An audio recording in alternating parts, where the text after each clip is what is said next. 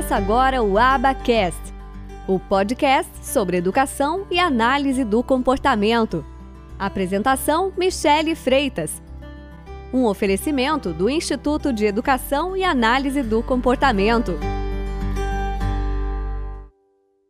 E aí fica, fica a pergunta é, que às vezes vocês podem me perguntar.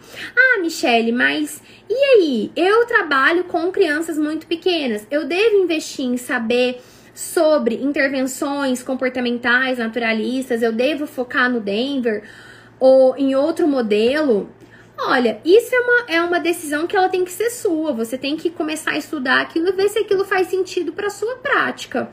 E aí você toma as suas decisões. Eu sempre foquei em terapia ABA, em intervenção ABA realmente, focando no, é, no, no, estudo de comportamento verbal, que é o ensino de habilidade de linguagem e comunicação, sob a perspectiva da análise do comportamento aplicada, que eu não vejo isso dentro das intervenções naturalistas do desenvolvimento, como, por exemplo, o modelo Denver de intervenção. Então, assim, você tem que ver, vale a pena você ir se qualificar, tirar uma certificação dessas. Mas assim, se você se propor a fazer aquilo, faça de fato com responsabilidade, faça de fato bem. Não faça só porque é modinha, só porque o seu colega da sua clínica fez. Então, assim, seja consciente, seja responsável, seja ético.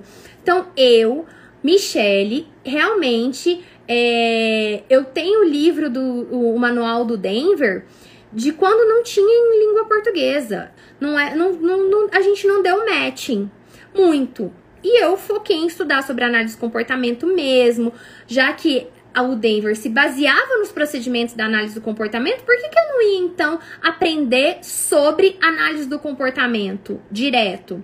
Quer dizer que eu fui estudar a ciência, a filosofia dessa ciência, os princípios dessa ciência, como essa ciência vê o mundo, a visão de análise funcional que a análise do comportamento tem o comportamento verbal, que é o estudo da linguagem e da comunicação sob a ótica e sob a perspectiva desta ciência.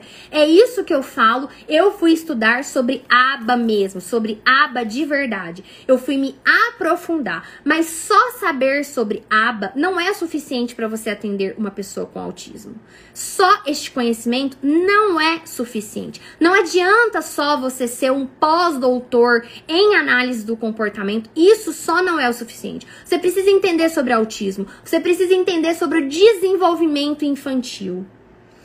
E você precisa entender sobre a análise do comportamento. Se você vai atuar com foco mais na educação, você precisa entender sobre educação. Você precisa entender sobre como que a alfabetização acontece.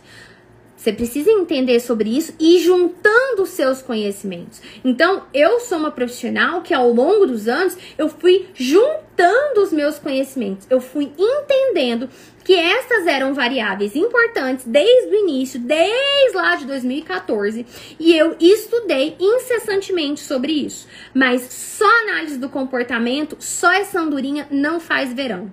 Porque se assim fosse, nossa, nós seríamos muito mais profissionais na área.